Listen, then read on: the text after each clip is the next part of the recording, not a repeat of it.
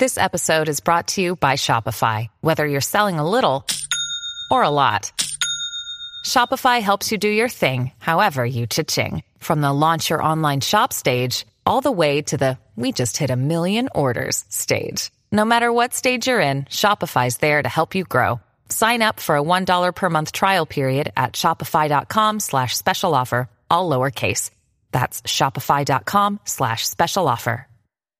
I'm trying to elevate small talk to medium talk.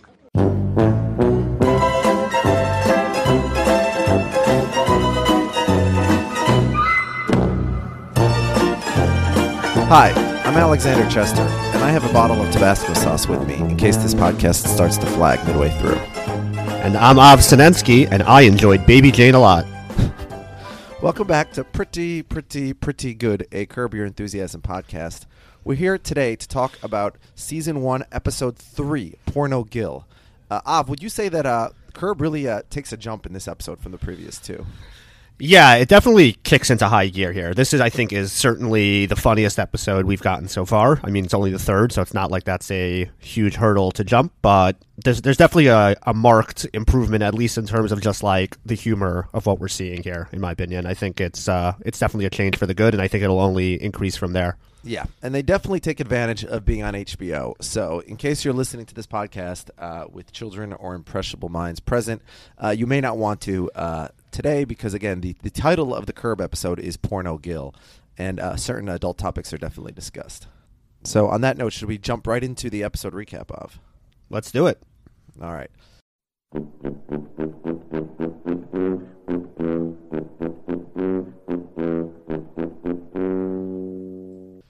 All right, so rather than seeing the opening title over a black screen as we're used to, uh, we see it over Larry at the driving range. A man approaches the adjoining tee box wearing a hat with the bolo string tied rather absurdly around his neck. This guy like clearly looks like a tool right away, right? Yeah, I mean, this is not a guy you want to be around. Yeah. And then uh, one of his balls drops and, and starts to roll towards Larry, and Larry doesn't get it. And the man gives Larry a dirty look as he bends down to pick it up himself. When this happened, did it strike you as like Larry like did the wrong thing here? Um, I mean, uh, I would say he didn't do the right thing. Meaning, like the nice thing to do is to pick up the guy's ball, but I don't think it's like clearly a situation where Larry is obligated to do so. I mean, the ball seems like close to halfway between the two of them. Maybe it's a little bit closer to Larry. Well, and it, it actually stops in like the ridge of the two slabs of sidewalk. So I would argue it's like literally on the border. Yeah, it's it's pretty close. And you know, if Larry's a particularly good guy, which obviously he's not, Mm-hmm. yeah. he might be inclined to say, "Oh, I'll help you out and go get it." But certainly, I don't think he's committed some sort of like major transgression by not stopping to pick up the ball here. Yeah, and I think if anything, the other guy owes him an apology for Larry's in the middle of, of you know driving, and this guy distracts him by dropping one of his balls. Right, Larry could have you know hit it over you know w- w- with his club, but I thought it was very weird that Larry is somehow portrayed to be the bad guy here. Yeah, this is like at most a minor faux, faux pas by Larry. No, Yeah. Nothing that nothing that like anyone should be making a big deal about, and certainly a, a big deal will be made about this. Yes, and but as, and as we've been discussing so far in these early episodes of season one, Larry's you know especially in comparison with season ten, like the things that Larry does, which are quote unquote wrong, or like the the issues he gets into, are, are not really his fault usually. And if so, like very mildly so. But he's clearly, as we'll see, the relationship between these two, he's he's he's much less of the bad guy. But Yeah. anyway, Larry's back home. He's telling Cheryl about the guy's hat, and then he tells him about how the ball fell between them. But and again, Larry, this is another sort of consistent theme in season one, where Larry in his conversations with Cheryl makes himself sound worse than he actually is. I think, and his perspective is that basically he probably should have gotten it, but he was he so recoiled in horror from the hat that he uh, couldn't do so. Yeah, I mean that's a it's a it's a strange excuse, but you know, as we know, Larry David is a very idiosyncratic person, and you know, when if something if, if, if something bothers him, all bets are off. Yes. All right. Um, then Cheryl changes the subject. She asks how Jeff is. Now, last we knew, Cheryl was not a fan of Jeff. Uh, first of all, because you know, just in general, as Jeff has explained, the spouses often don't like the manager because they think they know better. But then also, especially because of Jeff's uh, extramarital uh, dalliances. But all of a sudden, here Cheryl's asking after Jeff, his health apparently, and Larry says that Jeff may need bypass surgery. He went in for tests, and then they kept him there. And Cheryl says to Larry, you know, tell Jeff hi and to, and to send her best wishes, uh, which is very nice. Um, then then Cheryl tells Larry that John DeBellis called, um, and which uh, only we'll get to this in a second, but it's very unclear to me why they use the name John DeBellis. Um, Larry takes out his black book to call John back, but he accidentally calls a guy named Gil. Now, Gil's last name is Thelander. So, uh, Gil Thelander with a TH. Why is his name right under John DeBellis's in Larry's book? Um, yeah, that's a good question. I don't know how Larry's book is organized. Um, maybe he just like kind of puts them in in chronological order of when he gets people's numbers. Uh, but yeah, these are, these are good questions. Yeah. So, anyways, he accidentally calls Gil, and uh, and Gil invites him over on Saturday night, uh, and prompting Larry to ask Gil to fax him directions uh, to this to this party. It's very strange to me. Like the Larry we know would easily come up with an excuse why he couldn't come, um, or at worst would even directly tell Gil he's not interested in coming. But this lame Larry caves and accepts the invitation he doesn't want to accept, even though he actually does have a prior commitment. Like as Cheryl immediately tells him once he gets off the phone, like you promised we were going out to a restaurant Saturday night. Yeah, this is very strange. I mean, he also could just very easily call him back and say, "Oh, I just spoke to my wife, and we realized we have plans that night." The the the, the fact that they end up attempting to go to this party just doesn't really make a lot of sense. Like he he doesn't want to go. Cheryl wants doesn't want to go. He doesn't seem to really have any ongoing friendship with this guy, other than like they play at the same golf club and maybe they met a while back. This should be a really easy one to get out of. Yeah, very strange behavior by uh, Larry here, but I guess we need it for the uh, purpose of uh, the episode's narrative. Uh, Larry explains to Cheryl that Gil is a guy that he's played golf with three times. He used to be a porn actor 15 years ago. Cheryl does not want to go to a porn party.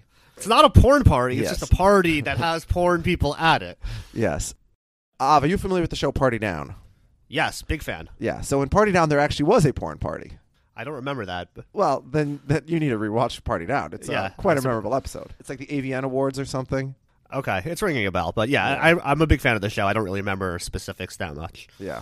Anyway, so that that is a porn party. This is just as you said, just a party with uh, a person who used to be in porn. And Larry promises Cheryl they'll go out to their dinner. They'll stop by the regular party afterwards. They'll be in and out for ten minutes. So um, that ends that scene. Now Larry's visiting Jeff in the hospital.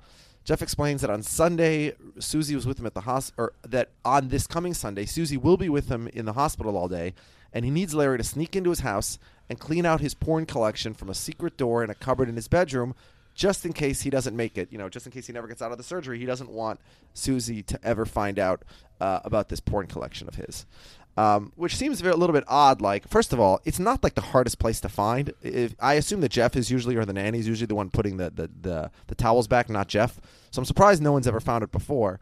And if Well, it's also behind like a like a hidden trap door or Yeah. something. I thought. Yeah. So but but when you open the cupboard, as we'll see later, you know, you just you give it the slightest push and it immediately pops out. Um, anyway. yeah, what, what what to me was most notable about this scene was two things. Number one, like Larry's face facial expressions like kind of keep escalating as Jeff is explaining to him what he needs him to do, and then he's like kind of relieved that it's just porn. Like Yeah. it's like it seems like he like thinks that there's going to be like a body buried there or something. um, the other thing that was notable is that like Larry specifically says, "Listen, like you you you know you have your porn thing. I don't know what that's all about. You know, I'm not. That's not my thing." Even though we know from the HBO special that came before the series that Larry spent what was either one or two nights in a hotel in New York and ordered hundreds of dollars worth of pornography. So Yes, and he will later order Girls Gone Wild. We know, but uh, here he he he he is so anti-porn that Jeff calls him Repression Jones. Yes. And Larry, of course, now he's very worried that he's going to get the porn on the way home. He's going to get into an accident, and this porn will be strewn everywhere, and it's going to be a whole big disaster. Uh, he's very also very nervous about anything having to do with technology. So he's worried that he's not going to be able to properly turn off the alarm, even though Jeff gives him a very easy code. This code is ridiculous. Like this should not be the code. Anyone who's out there, if you have an alarm system, don't make your code nine nine eight eight like that. Some, somebody will guess that. um, so yeah, so Larry's just very worried. He doesn't think it's going to go right, but he agrees to do it. Yeah. Now I thought it was funny that you know we've talked in the early episodes about how the, the episodes are very dated. You know, it being 1999, 2000, 2001 in terms of like the lack of cell phones, for example. The concept of needing porn magazines and movies instead of the internet is very dated. And in fact, in the episode of Curb that we just saw this week, uh, season 10, episode uh, 4, uh, this comes up actually because Larry tells uh, old Uncle Moke, uh, you know, what are you getting magazines for? You know, there's the internet, baby, and uh, the internet was certainly around in 2001, but I guess Jeff was uh, was not up to date on the uh, uh, internet porn in that. In Yeah, that stage. these You are and the I- you dark and I were in high school, so I think we were more familiar with. it. Yeah, th- these are the dark ages of pornography. It was, They were rough times. Yes. Um, anyways, as, as you said, Larry's very worried. He says this whole thing has disaster written all over it, which is a, a, a Larry prediction. Uh, quite accurate.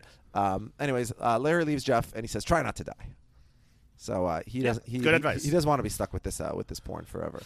Because living is good and dying not as good. Yes, not as good. Correct. All right. So Larry and Cheryl driving to the party on Saturday night now in the car. The directions Larry received from Gil are very bad. Uh, Larry has a navigation system on his car, but of course he doesn't know how to work it. Uh, by the way, my wife just discovered recently that we have a navigation system on our car. so, And does she know how to use it? no, of course not. No, but you know we have phones. You can you can use Google Maps or Waze on your phone, so you don't really need to. Um, but I just thought it was funny that she didn't even know that we had it. I, I showed him like you see that big button that says Nav. You know that's what that stands for. But anyways, uh, Larry has left three messages for Gil, um, but um, they're not answering the phone at the party house, and so uh, they don't know where to go. Cheryl's getting very annoyed. They've been driving for an hour. They're somewhere in the boondocks, and all of a sudden they pull up on. There's a nice old lady who just happens to be walking by, uh, which is uh, quite a surprise. But anyways, Larry pulls over opens the window to show her the directions, and this lady, who appears to be very nice at first, quickly becomes the craziest person we've ever seen on this show. Or any show, possibly. Yeah. She's she's a total nightmare. This Yeah. woman. She uh, she criticizes the handwriting on the directions, then she refuses to give the paper back to Larry, and then she rips it into tons of pieces, throws it up in the air. She says, "You snapped," although she clearly did, and she storms off saying, "I hope you stay lost." yeah, this. I mean, this woman is absolutely nuts. Yeah. Um, you know, with the odds that this is who you would come across, it's one thing to not be helpful, but to Yes. you know, she she destroys the directions. She gets mad at she gets mad at him for not having asked directions at the gas station that he passed, even though Larry explains he wasn't yet lost at the time. So there was no reason for him to stop at the gas station because at that point Yes. he was still in line with what direction the, what the directions had told him to do. So Yes. yeah, he's looking for Jake's Way, which we'll later learn that the street that they were on turns into Jake's Way, um, and he probably you know Porno Gil probably should have mentioned that in the directions. Now Cheryl uh, looks extremely pissed, but yet again, I'm going to be Larry's defense lawyer. Like, what has Larry done wrong? Like, the woman was a psycho. Um, I guess you could argue that Cheryl was technically right because before they stopped, when they could only see the outline of the person on the side of the road, Cheryl had warned Larry, "Don't pull over. This person might be dangerous," which I guess she was. So I guess Cheryl's technically correct about that. But uh, she's Yeah. pissed at Larry, and it seems I unfair. th- I mean, it seems more so. At least from what the earlier episodes that we've seen so far, it just seems more like maybe Larry doesn't do anything wrong, but yet he constantly seems seems to find himself in these ridiculous situations, and at a certain point, it's your fault. I I think that's probably Cheryl's opinion. yeah, like, but my perspective is, if you marry Larry David, at a certain point, it's your fault.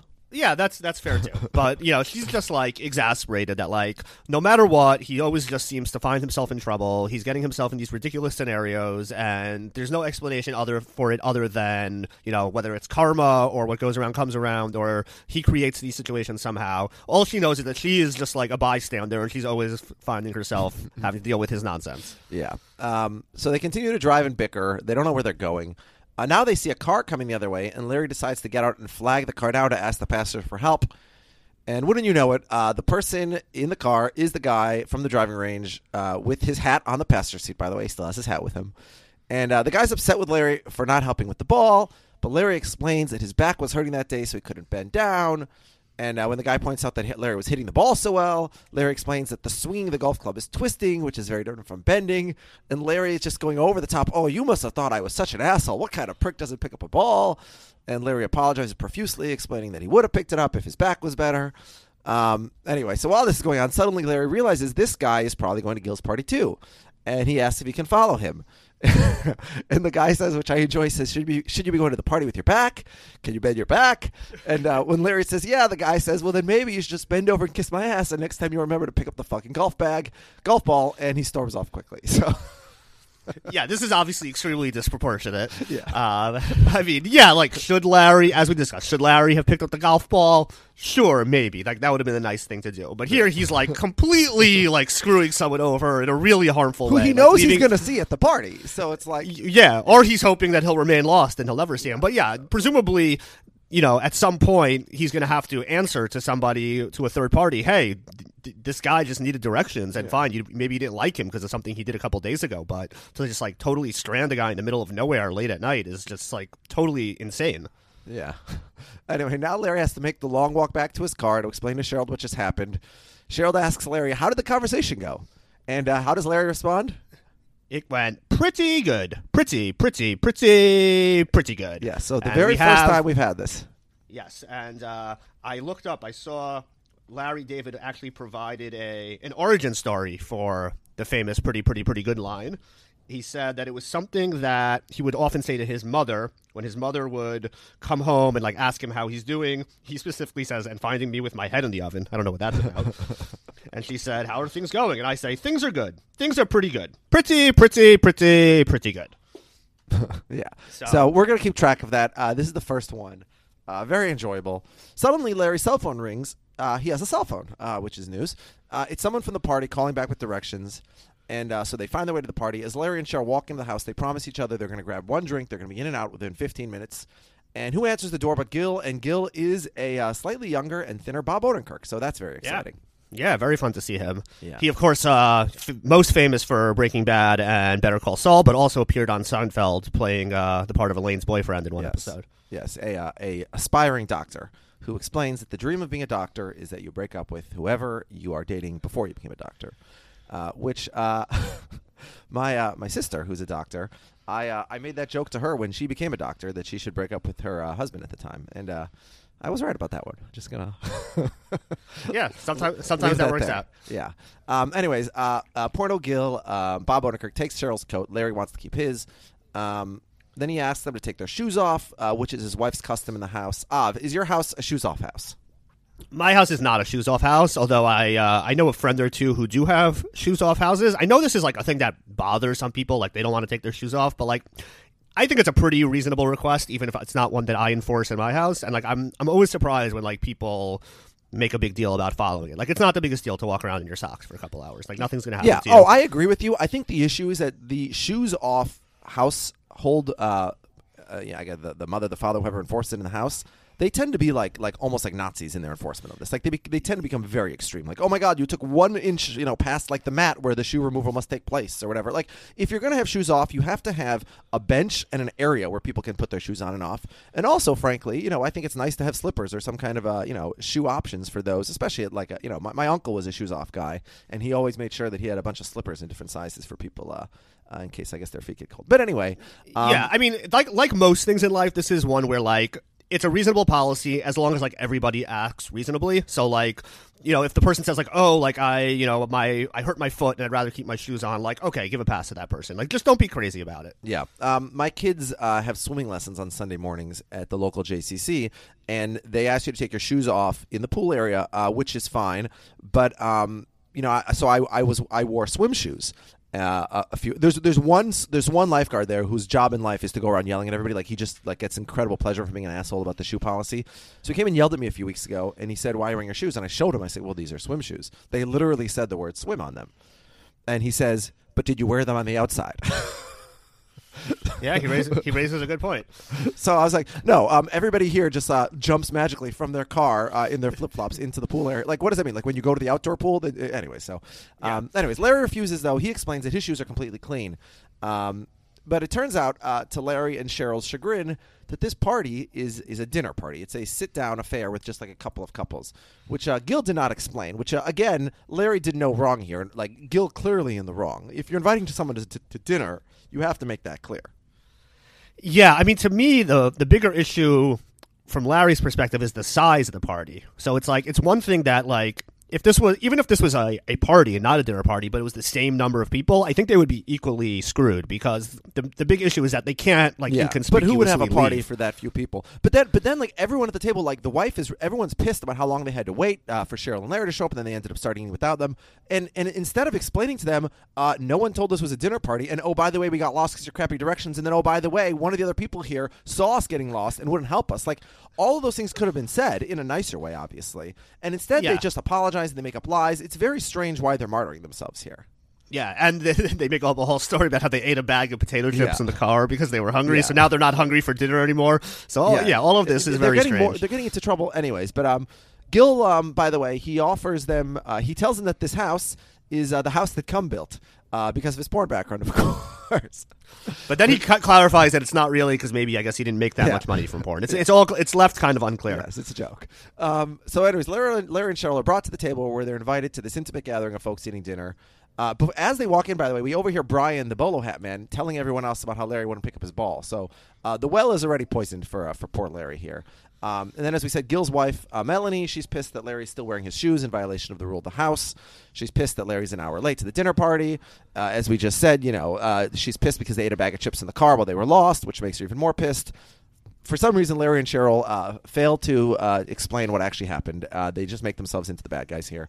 Um, so they don't really want to eat, but there's some mango chutney on the table, and Larry says, Here, he'll take some of that for dessert. Uh, Gil made the mango chutney himself and he explains uh, the recipe. There's a little bit of jalapeno in there. There's a little bit of Tabasco in there. And at the mention of Tabasco, the table erupts in laughter, and everyone wants Gil to tell the story. And Melanie, Melanie jokingly says she wants a normal dinner party without the story, but she seems to be okay with it. And uh, Gil begins to tell the story. Now, Av, um, in Seinfeld once there was a a story about a tractor, and the tractor story. Uh, Jerry wanted to know what it was. It was not what he thought it was going to be. Uh, did you know where this Tabasco story was going? Uh, no, I didn't remember from when I had seen it exactly what it was, so it was a nice surprise. Yeah, so Gil starts to tell his story. Tabasco, uh, it is explained, uh, can provide the same services that a that a little blue pill can provide, for example, uh, but the way that it must be applied is uh, rectally. Uh, how does how does Gil know this? So he starts to tell a scene and you know i don't i'm just you know if, if i'm telling the narrative of the scene it, i just have to tell the narrative of the scene i apologize so it was supposed to be a two girl scene gil explains but the second girl didn't show up and so uh, gil was engaged in some lovemaking with girl number one for, for three hours which is a, quite a long time i would say and uh, I, I, guess this uh, this this this director of this uh, this scene was clearly not Clint, from the Clint Eastwood mold. So uh, after three hours, um, Gil is starting to uh, to wear down a little bit, and he, and he feels after a couple of hours, he says, as if some girl is a is a teabagging him from behind. And, and Melanie says, uh, yeah, you should fill her in on teabagging. Melanie says, pointing at Cheryl, the newbie at the table, who, who presumably is unfamiliar with the term. Yeah, she looks she looks very innocent. Yes. uh, so Gil explains um, that teabagging refers to the, the oral stimulation of the testicles. And he's back to his story. Um, he, he, he, assumes, without turning around, that the uh, the teabagging must be uh, from the other girl who has shown up finally uh, to the scene. But then he feels fingers on his testicles. Uh, by the way, Cheryl doesn't. She looks a little innocent, but she looks neither, I'd say, pleased nor offended. She seems just sort of a. She has a look on her face. It's I, well, it's hard to explain it, what it is. It's a porn party. What do you expect? Yes, yes. Anyways, Gil turns around to see it's not the other girl. It's the biggest guy in the crew that they've got, which seems a little uh, homophobic, uh, especially for someone in the porn industry. I thought, but anyways, um, but unfortunately, Gil explains this causes him to have difficulty maintaining his erection uh, which is a problem because he has yet to achieve climax, uh, even though he's been going around for three hours. And he cries out, I'm going down, I'm going down. and so the crew guy, who has a very strong Chicago accent in the narrative, but of course, uh, Bob Odenkirk has a very strong Chicago accent in real life, he says, I'll take care of it. He runs over to the craft service table, comes back with his finger totally red. He inserts it into Gil's rectum. It's Tabasco sauce and Gil manages to maintain his erection for another two hours. Uh, all the blood just goes straight there. So this is uh, five hours of erection, which I think usually you're supposed to see a doctor. I think after that amount of time. But, uh, yeah, yeah. So I, I, I, did a little internet research into the topic of okay. Tabasco sauce yes. as a uh, erectile stimulant. Yes. Um, I found an article on Gizmodo. Now hold on. And when, when you say internet research, you mean uh, internal insertion, correct? Yes, yes, yes. Yes, of course. Um, okay, so here's how what they explained, and the this is this is a uh, Maria Konnikova. I don't even know how to pronounce her name. Is is that bullshit from the gist? Maria Konnikova, yes. Whatever. Konnikova, yeah. Whatever it is. Yeah. Um, so it, what they say is the chemicals in hot sauce that cause the painful burning sensation are capsaicinoids. I don't know how to pronounce that. A family of hydrophobic organic molecules found in chili peppers. They generate a feeling of heat when they come in contact with exposed mucous membranes, which lie within the lips and the mouth, as well as the nostrils, eyelids, and the anus. Application of hot sauce to the anus would result in intense pain and inflammation, as it does with the mouth and the lips. So it would seem that a sustainable erection is unlikely unless you are turned on by burning sensations. now, this article is as a result of this episode, I assume. Yes, yes. Yes. Okay. This wasn't an independent. You know, it's not like all the teens were uh, sticking No, Tabasco sauce. there's a there. there's a uh, there's a YouTube clip of the scene embedded into the Ah, article. okay. And we'll we'll link, we'll of course link to this article in the show notes for Of all course. those who might want to dig a little bit deeper on the uses of Tabasco in the bedroom. Yes. Um, so there are other. Uh, speak to your doctor or medical professional. There are probably other solutions that will not result in uh, in tremendous pain. Uh, speaking of pain, Cheryl looks mildly uncomfortable at this point, but she's still managing. And um, and then Melanie remarks that she keeps begging Gil to let her use the Tabasco in their marriage. And then Gil brags that he was renowned uh, in the industry of his former profession for the ability to stay long for hours. He uh, to stay hard hard for hours. Excuse me. He wasn't the biggest, but he could stay hard the longest. Um, meanwhile, we see all the other couples at the table whispering to each other, uh, sort of conspiratorially, but uh, not clear to me what that's about. Anyways, what are the other? Yeah. yeah. So, did you understand that we never really get the the resolution on that? Yeah, I don't think they really explain. What, well, I was, I wondered. I watched the episode twice, and both times I was like, I wrote down what are they whispering Yeah. about, and I don't think they ever really clarify what's going Maybe on. something was so I don't know. Yeah, uh, but one of the other men at the table is Gil's trainer, and he looks almost like um, uh, uh, Ferrigno, doesn't he? Kind of. Yeah, I guess. Yeah, I whatever. suppose. He looks like a Um, muscle man.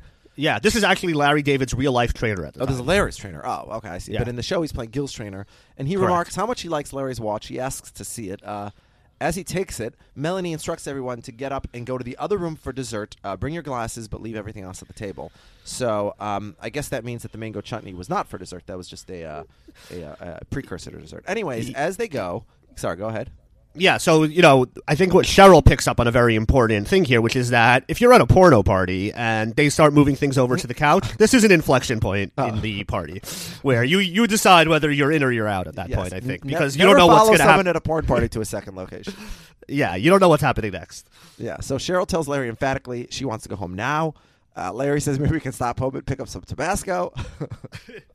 um, Cheryl's not in a laughing mood. She tells Larry to tell Gil they have to leave now. Uh, she doesn't care. Larry has to make something up. Uh, meanwhile, Brian is lighting a cigar, which I guess he's familiar with the house, but otherwise, you know, I don't know how you uh, light a cigar at someone's house without asking. But he uh, he drops yeah, his lighter. especially especially the house of someone who won't even let you wear shoes in the Yes, house. exactly. Um, although she seems to be okay with uh, other uh, kinds of uh, materials in the house. Anyways, uh, lighting the cigar, he drops his lighter. He looks at Larry. They have to make eye contact. Larry bends down to pick it up, um, whining and clutching his back as he does so. As he rises, he bumps into a lamp on a coffee table, knocking it over. Um, Melanie freaks out because there's glass in the floor. But that doesn't really affect you, does it, Larry, the glass in the floor? Because you're wearing your fucking shoes in my house. When you walk through my door, you play by my rules. You take off your fucking shoes. You and your fucking little soccer shoes in my house. She is just going bonkers. I mean, like, this is like beyond even a Susie rant. Um, totally inappropriate. Like, all right, he, he broke a lamp. He obviously feels very bad about it, but she just goes completely bonkers. and Larry Yeah, he- starts to explain quietly his feet tend to get chilly. and Melanie screams, Gil, get the coats. Yeah, so thinking back to before, uh, so I think at first I assumed that the reason why he kept on his shoes and wanted to keep his coat would be so that it would be easy for them to leave quickly. In and out. Uh, yeah, um, and I think he he she like says under under his breath under her breath or maybe over her breath, referring to Larry as he's a psychotic, which I believe in the uh, psychiatry profession we refer to as projection. Yes. And this is the second time this has happened in this episode because the woman on the street who ripped up the directions, who was also psychotic, did the same thing. She said, "You snapped." Um, Yes. So yeah, so all these uh, all these crazy women, and again, like these are just pre- precursors to uh, how Susie will go off on Larry every episode, but hasn't really happened yet. Um, but Cheryl gets her wish because they get to leave the party. Uh, Larry tries to pay for the lamp. Um, Larry seems to have bad luck on Curb trying to pay for things. Um, you know, he tried to pay uh, the uh, the shoe salesman last week um, for that guy's commission, and that didn't really work. Here, he's trying to pay for the lamp. It turns out that it's from Brian's shop. Uh, uh, very bad luck for Larry. Further interactions with Brian, and now Brian, he's really lording it over him. And Brian, really, he has the most punchable face of all time. He's like, I don't know if I can get another one. It was really hard to get, so um, very awkward there. But um, Larry and Cheryl exit, and Larry asks uh, Cheryl what her level of anger is. And she gives it as an 8.7. And Larry's excited. He says, Oh, wait, that's not bad. I thought it'd be like a 9. And Cheryl explains uh, that it was a 9 until he break, broke that crazy woman's lamp. And when the crazy lady screamed at him, he got some pity points. Uh, Larry loves the pity points. And Larry and Cheryl seem to be in an okay mood. They have a. Uh, a humorous conversation about reducing her anger level to a seven just for the car ride home, and then she'll bring it back up to an eight when they get home. Um, but as they get in the car, Larry remembers that the trainer never gave his watch back. And Larry, uh, who's a fan, as we'll learn later, of the big goodbye, he is not a fan of the double goodbye. He does not want to go back into the house. Yeah, the double goodbye is very awkward in general, and especially in this situation. I mean, like he's like willing to basically give this watch away if Yes. it means he doesn't have to go back into that house. And like Cheryl, of course, is like, you know, I bought you that watch for your birthday. Like, we're not just throwing away a watch. We're standing ten feet from the door. This is ridiculous. Yeah. like just be a person, go back in there, say, "Can I have my watch back?" and it'll be over. Yeah, Um, Larry has five hundred million dollars. He doesn't care, but for Cheryl, it's you know it's the anniversary gift. It has an, uh, an emotional resonance. So um, she says we're not leaving without the watch. So Larry makes the awkward return back to the door. Um, he goes of back course, in. take, of course, he takes his shoes off this time. Yes. uh, he goes back in. He makes his second goodbyes. Melanie is sweeping up the mess. Larry's like, oh boy, look at that. he tells Brian he'll see him at the store, so I guess he is going to try and uh, buy a second lamp. Uh, Gil gives him directions home, and he tells him take it right at the barn. Um, Larry, obviously, uh, very familiar with barns. So he's driving back home now, trying to find the barn. Cheryl's face makes clear that she's back up to an eight at least, if not higher. And Larry begins a soliloquy about barns and farms and stables and cows and horses. It's an amazing scene. Yeah, yeah. The the, the soliloquizing over whether or not it's a barn. 'cause Yeah. do cows do, do barns have cows? If if it has a cow, does it mean it was a barn? Could it just be a farm? Does every farm have a barn? There's stables on farms, but not Yeah. necessarily These are good barn. questions, yeah, by the way. Yeah, yeah, yeah. I mean, I yeah. So uh, the uh, the takeaway is he thinks he made the wrong turn. yeah. anyway, uh, it's the next day. Uh, Larry's at Jeff's house to get the porn. He looks at the paper on which he had written the code, but um, the code, he's not sure if it's 8899 or 8866 because he can't tell which side is up. But anyways, he opens the door. He successfully disables the alarm. He heads upstairs to Jeff's room to get the porn collection. He successfully finds it. Uh, he uh, he finds it where it was supposed to be. It's a stack of VHSs and some magazines. And one of the VHSs, wouldn't you know it, in the small town of Hollywood, features Gil Bang in Motel Dick. And so Larry proceeds to play this movie uh, on the TV in Jeff's bedroom because, of course, when you're trying to get in and out uh, as quickly as possible, the best thing to do is sit down and watch a pornographic movie without closing the door. even. Yeah, well, he's just like excited that he sees somebody he knows. He's not even like watching it for the porn. Yeah, but yeah, but still, he could have uh, taken it somewhere else or shut the door or something. But uh, Gil is having sex with two women in the scene. Larry's watching, and he doesn't notice Jeff's parents walk into the room with their luggage. They're aghast. Um, and by the way, I don't understand. Did they show up unexpectedly? Do they know the code? Like this is to- why are they going into Jeff's room? Weren't they? Wouldn't they be sleeping in the guest room? None of this makes any sense whatsoever. Yeah, this is a little out of left field. And the, I mean, the whole Jeff porn storyline feels like very shoehorned into the episode just to produce the, the final scene. Yeah. um, and they just like don't do a good enough, good enough job of setting it up for it to feel authentic. Susie will tell Jeff um, at a different point. She says, "I know about the little girls and the little blowjobs." Like Susie knows about like the the extramarital behavior that Jeff engages with with other people. So you'd think that she wouldn't even care that much about porn, especially to find it after he's dead. Like it's it seems like the whole story is a little bit forced. But I love how Larry, you know, when he sees Jeff's parents walk in the room. They're aghast, but Larry happily points to the screen and says, "That's a friend of mine. I had dinner at his house yesterday." So, Yeah, and yeah, Susie even there's a she famously has no problem with Jeff masturbating in his own home. It's only on the road he shouldn't be doing. Yes, exactly. So, um, so that's how the episode ends. Uh, Larry is done uh, kissing Jeff's parents' asses. Obviously, he doesn't care. Uh, clearly, to me, the MVP of this episode is Gil. Uh, he could last for five hours. Um, you know, he wasn't the biggest, but he could last the longest. Yeah, and he's just the guy that you. It sounds like you spend any time with him, he's just going to regale you with some incredible stories. So Yeah. he's de- he's definitely the come with guy. A million to one Um, shot, Doc. Yeah, and uh, we'll we'll leave that pun intended. Yeah, yeah. So uh, I really enjoy Gil, um, and it's too bad that we don't get more Bob Odenkirk in Curb. Yeah, it would be nice. Uh, it would be nice. He's he's really fantastic. With basically everything that he's in, it's always a pleasure to see him, and he's great in this. Yeah, it's funny how some no-name uh, writer's assistant on Seinfeld uh, gets to play himself, but Bob Odenkirk uh, has to play a character. And, and I think we've discussed before. It's interesting which um, re- real-life people play themselves on the show, and uh, actors, and which ones portray characters. Uh, even into like this season, where we see you know Timothy Olyphant, a pretty well-known actor, uh, playing a friend, but um, you know, but then other actors who are maybe less known, like you know. Or comedians who are less known get to play themselves. But anyway, um, Av, uh, what's your takeaway from this episode? Um, my takeaway is this is a very funny episode. Certainly in terms of just like laughs per minute, I think this is the funniest episode we've seen so far.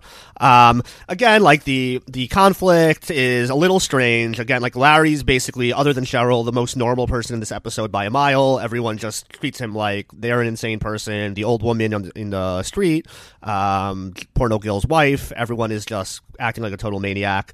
Um, the end is a little contrived, but still, like I laughed when it happened. I will give this three and a half. Pretty, pretty, pretty good.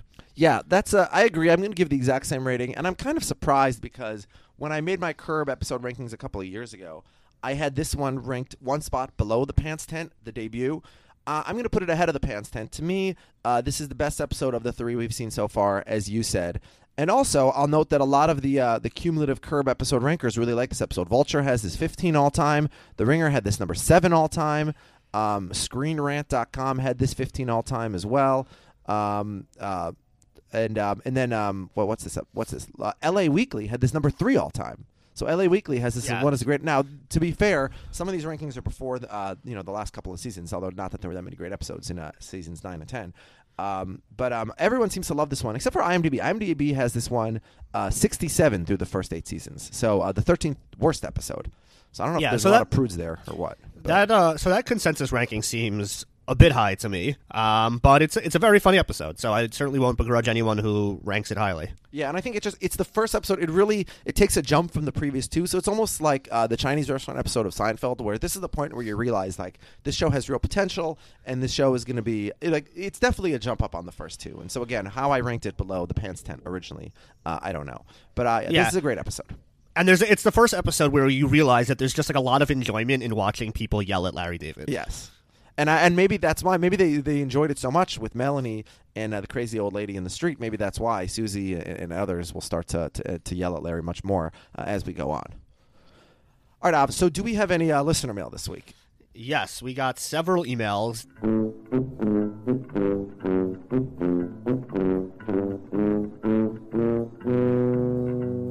The first um, is some feedback on our last episode, Mary and Ted, or Ted and Mary. We got an email from Jason Stitt who commented on the fact that we wondered why it is that Larry never contemplates dating Mary as revenge for Ted dating Cheryl. To which Jason Stitt said, actually, he does do exactly that thing. So that's uh, that's on us for forgetting about that. Apparently, that does happen last season. So good job by Jason remembering that, and we will uh, we'll you know we'll try to do a better job remembering Yes. things. Thank but, you, Jason. But, Good job. But we'll but we'll probably fail at that. I would say season nine is probably the season I remember the least because Yeah. uh, you know it's not like a classic season I've rewatched many times, but it also wasn't on just like a year ago. It was like quite a while ago, so I probably uh, it also wasn't the greatest season. So Yeah, and in general, like Curb is not necessarily a show that you remember for like all the plot points. So Yeah. stuff like that is going to slip through the cracks. but we went out of our way we- to mention it. So yeah. Yes. So uh, Good job, we, you Jason. know, Thank you. Thank you for filling us in on that. Okay. Then we got three emails about this episode. The first comes from Olin Allen. He wrote, compared to previous episodes, a lot of the minor conflicts seemed fairly genuine and less contrived than last week. This podcast is getting me to focus on all the setups at the start of the program. So it was a nice bluff that the alarm code didn't come into play. We, we mentioned that too, but it was slightly hinted at. Bob Odenkirk was very believable as an ex-porn actor. Like in Better Call Saul, like in Better Call Saul, he gets to play a person at multi generations. The old lady's tearing of directions was more impressive than Nancy Pelosi. Oh, we're getting political here. Um, his come with guy is Gil's wife, what turns out to be a precursor for what Susie was to become. Pretty good episode. In the middle of the pack of the three episodes so far, and probably the best of the endings as well. oh, middle of the pack only. Okay, Well, okay, yeah, he Yeah. has it, I guess, number two out of three. We have Yeah. it number one out of three. Yeah. So close enough. yes. Um, okay, Amir writes in uh, on a point that we raised. Larry already had dinner plans for Saturday night. That's the perfect built-in excuse for him to turn out the invite. There's a zero percent chance that 2020 Larry David would show up at that party. Yes. we for sure agree. Um, Amir wonders why Jeff, who's a big shot Hollywood manager, can't get his own private hospital room. Fair, yes, he's sharing. enough. He's sharing a room with someone. Um, in a uh, a Seinfeld related question, Amir wonders why Gil is not as good of a host as Joe Mayo, who specifically assigns George the job of standing by the phone in case anybody calls and needs directions. That well, would have been because there weren't enough people at this party. But yes, that's a good. Point. Yeah, that's f- fair enough. Um, But actually, and that- also, if there's so few people at the party, you should have heard the phone ring. It's not like you were so busy, especially if they were Yeah. all sitting around waiting to start dinner, as they claim. Yeah, oh, yeah, they, they, you know, maybe they should have tried to call them at some point in the last hour that they're Yeah. waiting for them. Yeah. Um, and Amir's last point is he talks about the no shoe policy. He has a friend whose wife is adamant about no shoes in their home, so they provide cheap slippers or disposable workman shoe covers. Amir says it's insane to invite people to a party, demand they remove their shoes, and offer no alternatives to walking around barefoot or in socks. Yes, I agree. Especially like this is not like a friend coming over. Like this is a, a, a party, a formal you know affair that you've invited people who you're not necessarily that close with. Yeah, So- a party is different. Yeah, I mean, it's, yeah, people are gonna be like walking around a lot. I guess that's a little different. But yeah, I mean, you should really, you should try, you should understand that people normally wear shoes and try to accommodate that. Um, and really, you know, as long And as again, the house that asks- come built, I don't know if that's the cleanest house in the world anyway. But- yeah, it's yeah, it's a little uh, disjointed. Yes. Um, okay, and our last email comes from Claire, who says, "I definitely did not recognize Bob Odenkirk at first in this episode. His guest role here Did, as a did porn you actor, recognize him as Gil Bang? His guest role here as a porn actor was kind of the opposite side of his." Role from Seinfeld, where he played the doctor who Elaine stops having sex with to help him study for his license exam. yeah, comparing he was, the he two, was, he was a big Nebuch in Seinfeld for sure. Yeah, comparing the two, I think I prefer the role that didn't leave me with an aversion to, to Tabasco sauce. I already, I'm not a big fan of spicy food, so I'm already out on Tabasco sauce. But Yeah. yeah, any uh, any remaining interest I might have had is certainly gone now. also, we get the first appearance of the pretty good catchphrase. I had wondered if there was going to be some backstory for why Larry says it, or if the number of pretties has any significance. But I guess there's no grandiose origin story. Um, we shared the origin story for real life Larry, how he started saying that. But yeah, I don't think we're ever going to get any sort of explanation for why he says it, when he says it, or whether the number of pretties has any sort of meaning. Yeah. Now, my brother-in-law, I'm just remembering suddenly, uh, likes Tabasco sauce so much that he carries a bottle with him, like when he goes to restaurants and stuff. Oh, that's deranged. I mean, that should have been a red flag right there. No, no, a different brother-in-law, an active brother-in-law, oh, not a former. Oh, okay, got it. But I'm kind of wondering now. I need to ask him, like, is there any other uses that he makes with it? Uh, Yeah, you if never it- know when you might. yeah, if you're bringing your own Tabasco with you, um, you know. Now I know, like, he's Yeah. come to our house and he's glad that he brings his bottle with him. Um, but yeah, I need I need to find out about this. Um, all right, I'm going to investigate this further, and I'll follow up on the next episode. All right, Av. So uh, so that's Porno Gil. Um, what is our next episode? The next episode is The Bracelet. Larry goes shopping to buy a bracelet for Cheryl and gets sidetracked with Richard Lewis and a blind man. I, I have very fond memories of this episode, so I'm excited to see it. Yeah. Now uh, she bought him a watch, so I guess he has to make up. Uh, he has to get her a, a bracelet. And this is the blind man. This is Blind Michael, right? I think that's right. I don't remember his name. Yeah, but he um he, he'll he'll be around for many seasons because he in season four uh, he's the one for the producers who plays the piano during their practices, right? Right, right, right, right. He uh, he needs to he needs to uh, date a pretty woman. He um he uh, yeah so uh uh, he's he's an example again of a Larry. Uh, you know, Larry's a better person than we sometimes give him credit for.